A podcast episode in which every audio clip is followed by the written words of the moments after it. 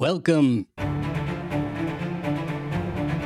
What the If News post Thanksgiving edition. Everybody No turkeys were harmed. With that, Matt, Everyone will be very sleepy. everyone will be very sleepy. I uh, speaking of science, maybe Gabby can help us with this, with this or not. I don't know. Uh, I heard that the whole thing about tryptophan in turkeys making you sleepy is bogus. Yeah, I think it's actually just the carbs. It's the 'Cause- carbs. You eat a ton of carbs and just a lot of food in general. So I think it's more of a general food coma thing. Right. You're talking to me specifically. You're, and you're right. Oh, also a lot of myself as well. uh, so yeah, so what we know is that the uh, until until recently the uh, tryptophan the carbs PR agency was better than the tryptophan PR agency Mm, uh, who was taking the blame for that. Uh, so already we're breaking news. Uh, welcome to what the if news. Uh, Gabby, you know how would you describe this this brief uh, Yeah, so weekly program? I guess on What the If News, it's essentially us talking about the unfolding pandemic. Well, unfolded and continuing to unfold Yeah. pandemic because it's It's already the here. worst origami project ever. just keeps going. Um, and I try to pick out news articles that I think are interesting and explain them from a scientist's perspective. And sometimes kind of read the papers behind them that scientists are talking about and that are published in scientific journals and summarize them in a way that makes sense to literally anyone who's not a scientist because sometimes they're dense. indeed, indeed. And Matthew Stanley is here. This is true. Um, and how how would you describe your what do you bring to the table, Matt? um, not much, frankly. Uh, No. some sort of. Stuffing, cranberry. Um, I'm a historian of science, so sometimes I can provide some historical context or uh, uh, uh, other uh, uh, far perspective things. Um, but uh, Historian, no, no. Historians of science are very good, and historians are something we're going to need a lot of. well, 2020 certainly has produced a lot of history. So Yeah, that's true. dissertations will be written on this year. Gabby, uh, you sent in. I will uh, read this article, and uh, before I let's say no spoilers, but what is it that what what feeling did you get when you saw this story? Not panic. It was, I really want to set that one forward. Not nice panic. yeah. But my thought was, oh, this is going to make a lot of people lose their minds. So this is why I pulled it up so I can talk about why scientists are concerned but not losing our heads about this and like why it's something we're addressing but not something that we're ending the world over. Yes, right on. That you know that that would be a fun show title. Keep your heads. How to keep your heads Good idea. in in in be in guillotine be, be, guillotine times. Um, this is from CNN, uh, also known as to us old folks the Cable News Network, I believe was what it was called. Uh, founded by Ted Turner. I'm going way back. Uh, the uh, reporter was uh, Alaa Elassar, and uh, the headline is: "An Oregon mink farm has reported a COVID nineteen outbreak." So already I have an image of minks, uh, creatures reporting. Hey, The news for minks. we got tr- the news for the news for badgers. Um, and here, here's what it says. I'll just read it real quick here. Uh, in Oregon, it's from CNN. An Oregon mink farm has reported an outbreak of a coronavirus among mink and farm workers. oh, oh, and farm and humans. Yeah, that's right. It's Uh, not that the minks are running the farm, right? We we we still don't know. Mhm. We still don't know. Um, 10 mink samples submitted all came back positive. Woo, 10 out of 10. For coronavirus, the Oregon Department of Agriculture, ODA, said in a news release on Friday. The farm has been placed under quarantine, meaning, quote, no animal or animal product can leave the farm until further notice, according to the ODA. Uh, I see a Pixar movie. Um, this farmer, uh, sorry, the farmer and his staff have been advised to self isolate after multiple coronavirus cases were reported among workers on the farm.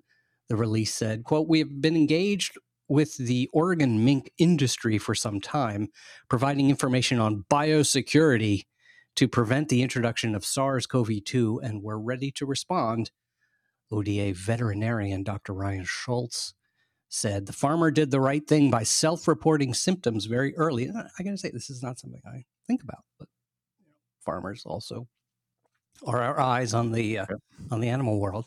Um, the farmer did the right thing by self-reporting symptoms very early, and he is now cooperating with us and the Oregon Health Authority and taking care of his animals and staff. So far, we have no reports of mink mortalities linked to the virus, but that could change as the virus progresses. Nothing about humans mentioned mm-hmm.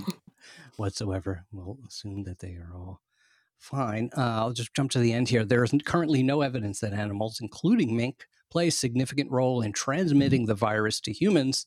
According to the CDC and the U.S. Department of Agriculture, the risk of animals spreading COVID 19 to humans is considered low. The USDA announces confirmed coronavirus cases in animals each time it is found in a new species. And all confirmed cases in animals are posted on the department's website. I'll put that link there. CNN's Sherry Mossberg and Brian Reese contributed to this report. Uh, so don't panic unless you are a mink, in which case you should probably be on guard at all times. Well, I feel like the minks anyway. are already a little bit uh, screwed because they're they're being fur farmed, so yeah. there's not really they're panicking already. I think as a general state, perhaps. Yeah.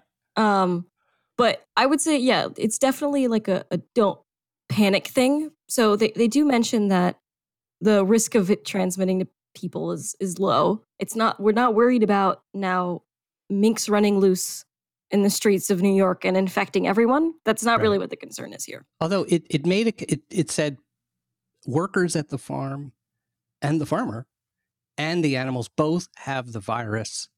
Yeah, but so there is no connection, possibly no connection between them. No. So the way that this works is a human, a sick human, was working at the farm and gave it to the minks. In uh, Denmark, I think it is right now. Yeah. What they're on like super lockdown because some of the minks gave it back to the people at the farm. Huh. So this is a thing where this is essentially animal to human transmission. It is kind of funny when you think about the fact that we got it from a bat and gave it to a person, and then a person eventually gave it to a mink, and then the mink gave it back to a person. It's like the longest game of virus telephone. Um, okay, this is an elaborate move in the long-standing bat mink war. Yes. yeah, you know all the conspiracy theories about who made this virus to uh, attack the United States. Nah, this is this is a bat war of bat aggression against minks. Mm-hmm. And we're we're just caught in the middle. You're caught in the crossfire. Yeah, and maybe the bats are confused because they see Batman and they think, oh, so so humans also wear bat coats, and mm-hmm. they want to make sure that doesn't that doesn't become a you know clearly Batman is not welcome in many places. He's always alone. So right. yeah. clearly, that's you know, they just want to keep that yeah going. Um, now here, here here's a ridiculously basic question, which is which is my privilege to ask at these mm. situations. Why can't what's the big deal about a virus jumping species? Why is that so rare? And why do why is that something to freak out about or not? Well, one of the things I'll say is I don't. I mean, this might just be me. I'm sure an, another scientist might disagree with me, um, but I don't know if I would necessarily consider this a jump hmm. because mm. we've shown very early that SARS-CoV-2 can infect a wide range of other animals. And actually, so ferrets, a, closely related species, were being used in labs to study SARS-CoV-2 in the early days because we couldn't get enough uh, mice that I think it was ACE2 that the, I guess mice don't express it, but basically mice were not infectable with SARS-CoV-2. So a lot of people were turning to ferrets before we had a, a good, you know, mutant mouse set up to work with and had bred enough of them for people to work mm-hmm. with. So we kind of knew that this was a species we should watch out for and that its potential that we could pass it back to them. Fortunately, we can't pass it to things like pigs or chickens.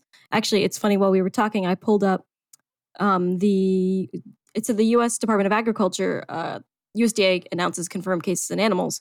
So I actually just went and like pulled that up because I was curious, and it's a very interesting list because of course it says things like seven tigers, fifteen minks, three lions, twelve dogs, twenty cats. Uh, I think that's that's actually about it. But it's it's a it's a weird smattering of animals. And a partridge in a wet market. Yeah.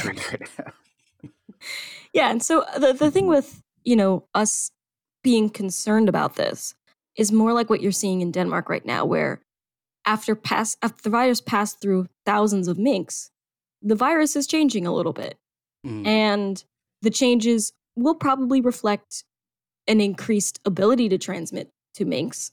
Um, that tends to be things that viruses do. They adapt to whatever host they're in. In humans, we've seen the D614G mutation take prevalence because that seems to facilitate spread between people. I'm sure eventually, if this was let to run rampant through thousands of minks, it would probably do the same thing. Um, we don't, I, we don't think that's going to create an instant murder virus. That's the part that I wanted to tell people. This is not going to create a murder virus. Yeah, this, it's not like it's going to bounce back and then we have super COVID uh, 20. Um, it's Planet of the Minks. Yeah, it's it's not going to instantly murder people.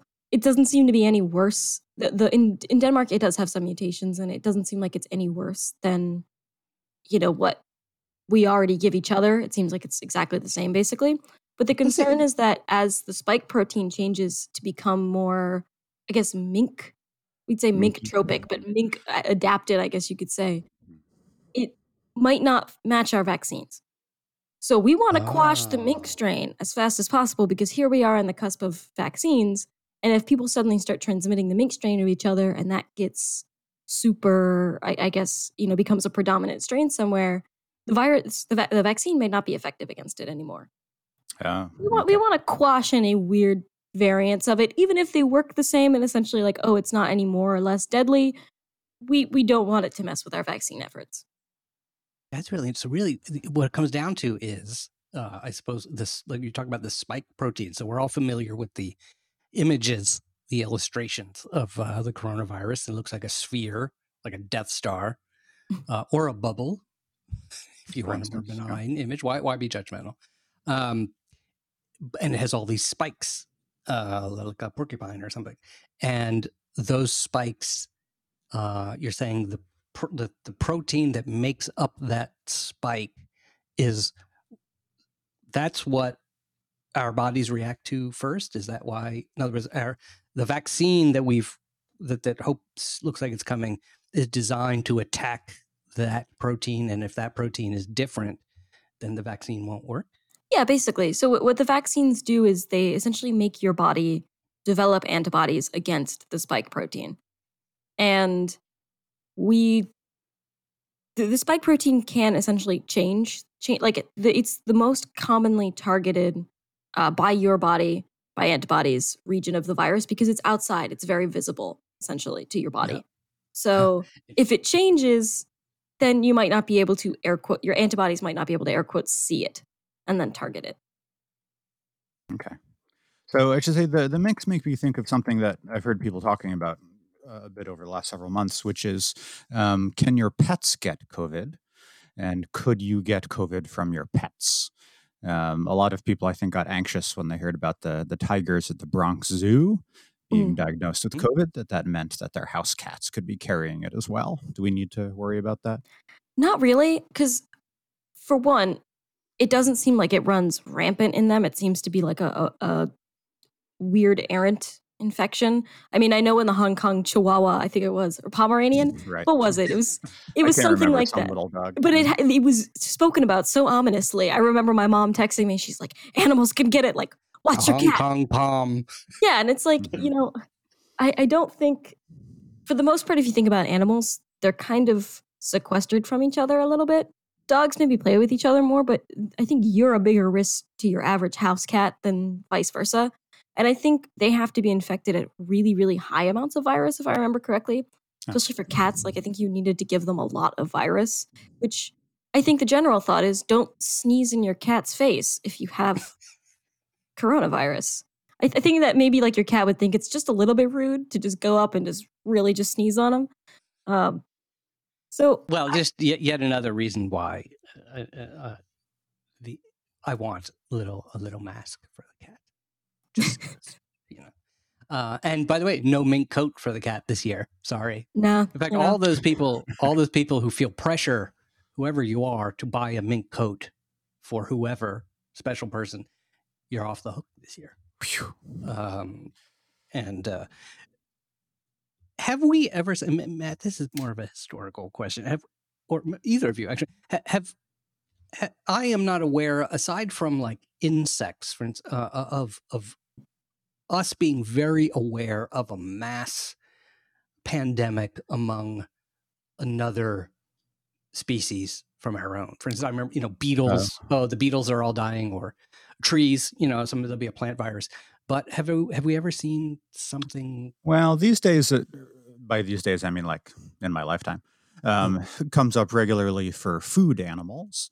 Um, mm-hmm. so every, I don't know, every several years or so, there'll be a, a pandemic among chickens or pigs or something. Um, and usually there's a, a mass culling um, where they're all killed. Um, uh, in terms of non-domesticated, that's, that's, uh, that's, that's sort of an act of that. That's us, not not the virus kill. Although the I guess the idea no, is the, right. the, the humans virus... go through and kill them all to um, right, right, right, and then you know we get a, a spike in the prices of McRib or whatever um, as the as the supply goes down. Um, in terms of non-domesticated animals, I think it is less frequent. But I remember um, the uh, the bat white nose disease, if I remember right, mm. from a few years ago. Um, Gabby, I don't know if you're familiar with that one. I'm actually not familiar with. My thought was just going to be like bird flu. Yeah. Um, yeah. So several years ago, bef- well before uh, coronavirus was a thing, um, there was an observation that uh, uh, bats had a kind of fungal infection that was uh, spreading rapidly. Um, and I can't remember any details because right. now it's been superseded by other things. But or for instance, AIDS they say came from monkeys, right? And that was one idea. But isn't it that well, we we get viruses, we, we get uh, you know dangerous things from other creatures uh, periodically, but it seems like I didn't hear about like you know millions of monkeys dying in Africa from some disease.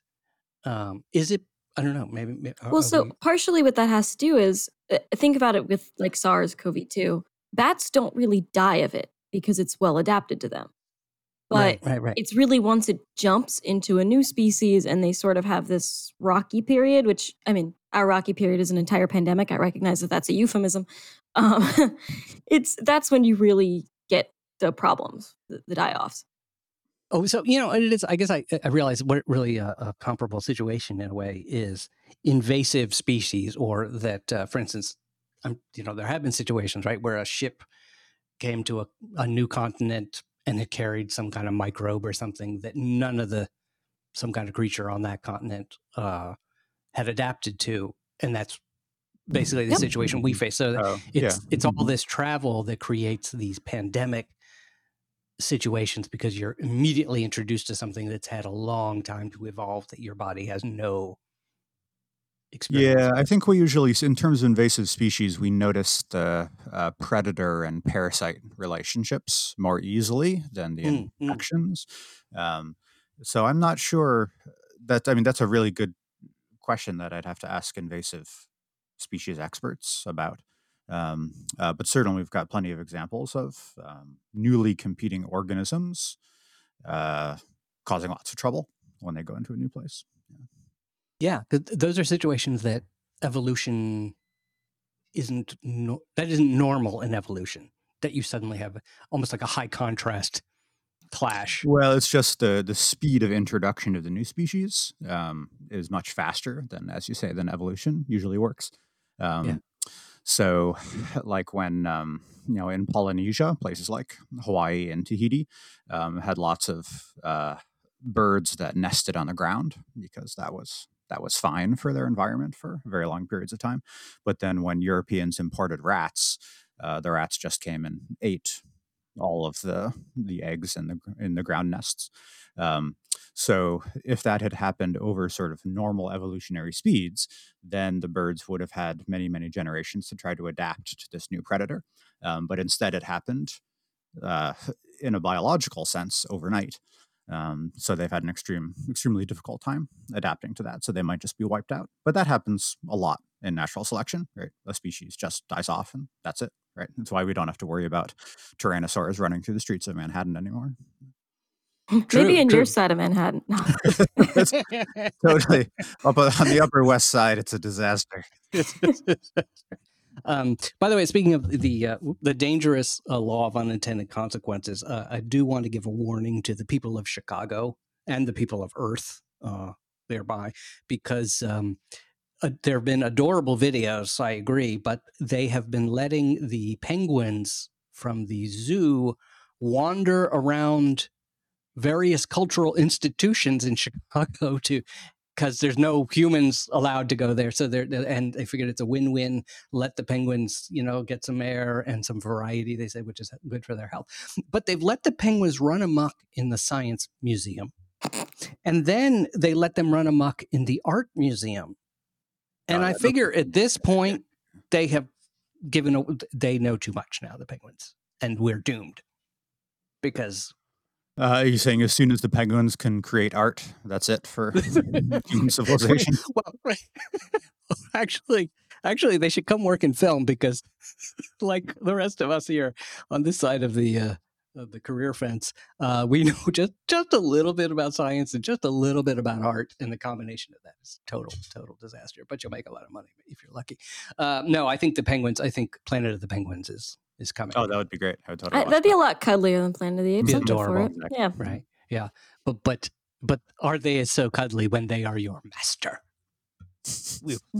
this is that's the that's the test, right? Will the the penguins be corrupted by their power? That's right. That's right. I hope I I could see this as a, um. Speaking of movies, I would like to see Tim Burton direct a Pixar movie called Planet of the Penguins. Yeah. Let's see what happens last question. This is a big one. This is really a what the if. So maybe we'll do a what the if show on this. But uh, Gabby, the vaccine is coming, and it looks very. It seems to be very effective. So hopefully that will continue to be the truth and safe. Um, is it possible that we are at a situation now where anything that comes up, we can create a vaccine for it you know, within reason, um, but like the next animal you know thing the next thing that comes out of an animal in a wet market or something we might be able to stop it in its tracks. You know honestly i don't know. I, I don't think vaccines were ever going to be able to crank out within a month because mm, the mm. way we test vaccines is you know we, we test them in phases. We are very careful about how um how, how we administer these to people what the most effective dosage is. It's, it's like when i see people talking about how you know who who gets to test like you know testing this thing how it's like rushed or something like that like the fact of the matter is that like you know i think between the three trials over a hundred thousand people have gotten these vaccines and they're fine so mm-hmm. you know it, it's a lot yeah. of testing and it takes a lot of time but what's really clear to me and it, it's still mind-blowing is you know covid-19 is a year old um, and we really only started we really only clocked it in like mid December. So it hasn't been even a year really that we've actively known that this virus exists. And in that time, we have gotten its genetic sequence, which keep in mind that did that was like impossible. You know, if this had happened like 30, 40 years ago, it would have been we this this pandemic might have stretched on for a lot longer. We might have we might have not realized we were in a pandemic before everything got like, you know, how bad it was in April in New York. And in a in a year, we have developed a, three effective vaccines. I think two of them are by newer vaccine methods. I mean, the mRNA vaccine is completely unprecedented. That's awesome. It's the 1st mm-hmm. time we've ever done that, and it proved really effective. So I think looking forward, the worldwide hustle that we were able to do in order to fight this is awesome. And I think it bodes well for the future. I do still question, you know, hopefully we'll get this anti-science sentiment under control um, in some regions of the world. And I think if we do that, then yeah, I think we really might have a chance of the next time one of these things crops up, just really tamping it down a lot faster. But who knows? I think I'm an optimist when it comes to stuff like this. And I definitely know back in the very beginning, I was really optimistic that it wouldn't become a pandemic. I thought I, I definitely overestimated people's willingness to actually listen to experts so who who knows? Yeah, yeah. Um, and uh, we'll wrap up here with just some thoughts from some of our listeners. By the way, uh, Matt, you mentioned um, the question of uh, the concern over can your pets get mm-hmm. COVID, mm-hmm. and we actually we addressed that in one of our episodes um, a little while back. Yeah, I we chatted about it a bit. Yeah. yeah, I'll look to put a link and. Uh, someone in our audience, I believe, who was a veterinarian, sent us had put together a whole book uh, for dog owners in particular, um, and was still you know uh, helpful to to non dog owners uh, about why you shouldn't worry about it, but here's what you can do. Oh, it was really awesome. really helpful. So I'll, I'll, I'll post that again. And we have a, a email from one of our longest running uh, listeners and supporters, Bill, in Winchester, Virginia. And Bill says, I have a what the if so he has an idea for our What the If show. That's our Friday show where we just take a thought, we come up with some crazy idea, and we run with it. He says, I have a What the If for Gabby. What the if the little kids growing up in the COVID 19 era have impaired immune systems, not from the virus, in all caps, but from the ultra disinfected environment their parents are providing for them to protect them with all the hand washing, disinfecting, mask wearing, isolating, online schooling, other people avoiding? Are the kids now in an environment that will impair their acquisition of healthy microbiota? Uh, your friend and super duper Bill. Yeah, cool. So I, I, there's a couple different things I want to talk about with this. So first, there is something called the hygiene hypothesis, which is really interesting, and it essentially puts forward that there are certain diseases that arise today, which were not as common in the past, as a result of the fact that we do live in a very sanitized environment. And so, because we essentially evolved over millions of years, this immune system that's constantly on the lookout because it expects us to be parasitized and have all sorts of, I guess, like fungal infections are constantly fighting off bacteria. That now, when we eliminate that, we see an increase in autoimmune disorders because, you know, people have what we would consider today ramped up, but just regular, I guess, Paleolithic immune systems that are attacking themselves because they don't actually have a target. There have been there there haven't I don't as far as I know, I don't think there have been any really comprehensive studies to test this. The only thing I've personally have encountered is a case study, so just one person who actually controlled his Crohn's disease by infecting himself with Trichuris trichuris, which is a human um, intestinal parasite. Oh. And it was really interesting because his flare ups would only occur when his body was clearing, after his body had mostly cleared the parasitic infection.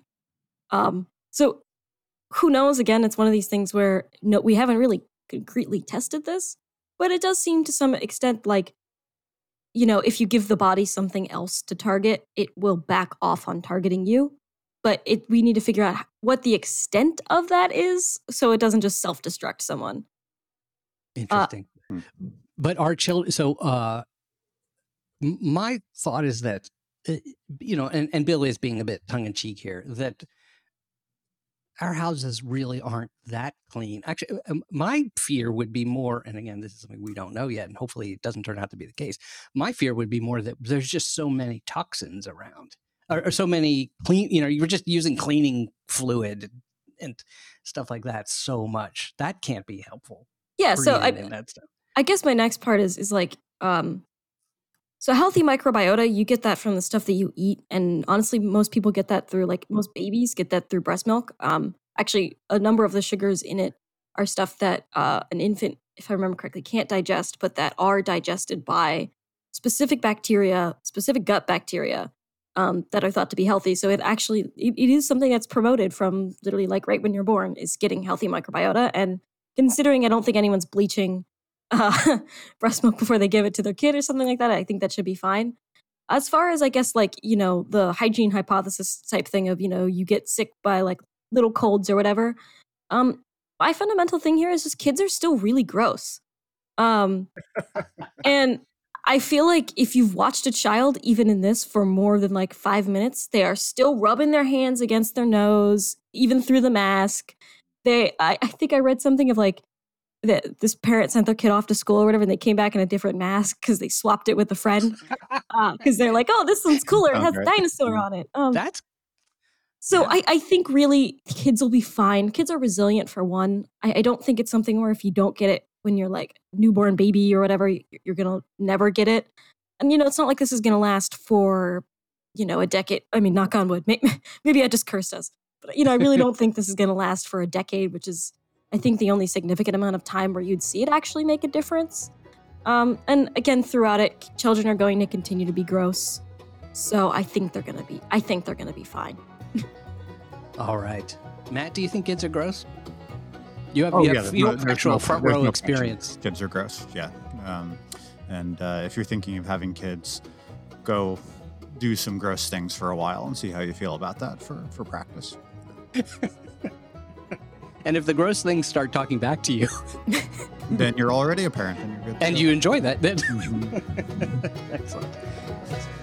Um, well, thank you, thank you, and uh, Bill. If that hope that answers your question. Anyone who's listening, if you have any questions, email us feedback at whattheif.com or just go to our website whattheif.com you can send us a message right there on the front page.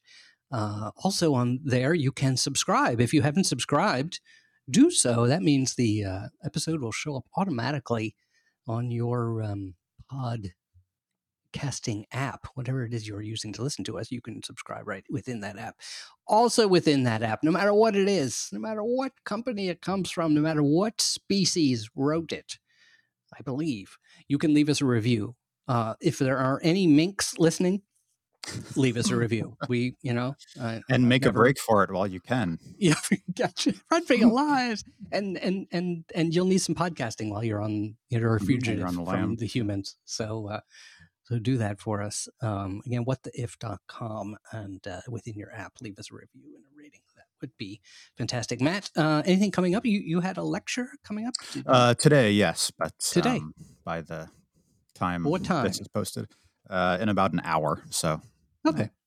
maybe, maybe it'll be there for other people after the um, that's right. So yeah, it's uh, with One Day University, um, and I think some of them are recorded for posterity. Uh, Oh, although one day university, maybe it is just like, nope, sorry, just one day, day, and yeah. you're done. Um, and the sub, what is the subject of that? Uh, I will be speaking about uh, Albert Einstein, our uh, Oh, our fantastic. favorite fashion model and uh, Yeah. stylist. Absolutely, absolutely. Uh, and a reminder: those of you who are out uh, buying uh, holiday gifts remotely, um, or even in person, if you do it really fast uh, with a mask on, uh, Matt's book "Einstein's War" is available in uh, hardcover and paperback, Mhm. and maybe mink cover. I'm not sure. That would be a special edition. Yeah, that would be the special edition. But the Especially- paperback edition fits nicely in a stocking, so check it out. Perfectly. Yes, yes. Get it in your bookstore. Einstein's War by Matthew Stanley. Uh, Gabby, anything you would like to promote? No, I'm boring. You have a book? You- you- will, will you ever write a book? Ah, yeah. Actually, I did NaNoWriMo this month and I, I won. So you did. yeah. Oh, wow. So you won. yeah, well, it's the whole thing about NaNoWriMo is you write fifty thousand words in a month. So I did actually successfully do that, but Good for you. That's great. who, who Wow. knows what's gonna come of it? It's like a and what was decade-long the? Uh, was it like a fiction story? What was? yeah, yeah. I, I write fiction in my free time. So And uh, so you won't tell us what it was. What you know, was the I, plot? I, I will tell you if it gets published, but I write very aggressively sword and sorcery, like hashtag cringe Oh. fantasy. So I, yeah, it's we we will see. I'm on like draft eight, so fantastic, All right, fantastic. cool. I, I I don't know if you know. I'll, I'll give a plug for we uh, or what the if show that's currently up. Uh, was with Tom Merritt, science fiction author and uh, beloved global podcaster. Uh, but he has a very long running famous show, uh, Sword and Laser. Um, and they also do a lot of writing uh, talk there. So you, you might be interested in that. Check it out. I need to expand should- my podcast listening further. Absolutely. Yeah, yeah, sword and laser. All right, everyone, thank you. Um, I hope you are well, whether you are human or mink, or if you're a bat, you know, I hope you're, if your nose is white, it's simply a fashion choice. hmm Um, and uh, hope you had a nice holiday and uh, are staying well, staying safe, and wearing a mask. We will see you on Friday for What the If, and then next week again, What the If News. Thanks for listening.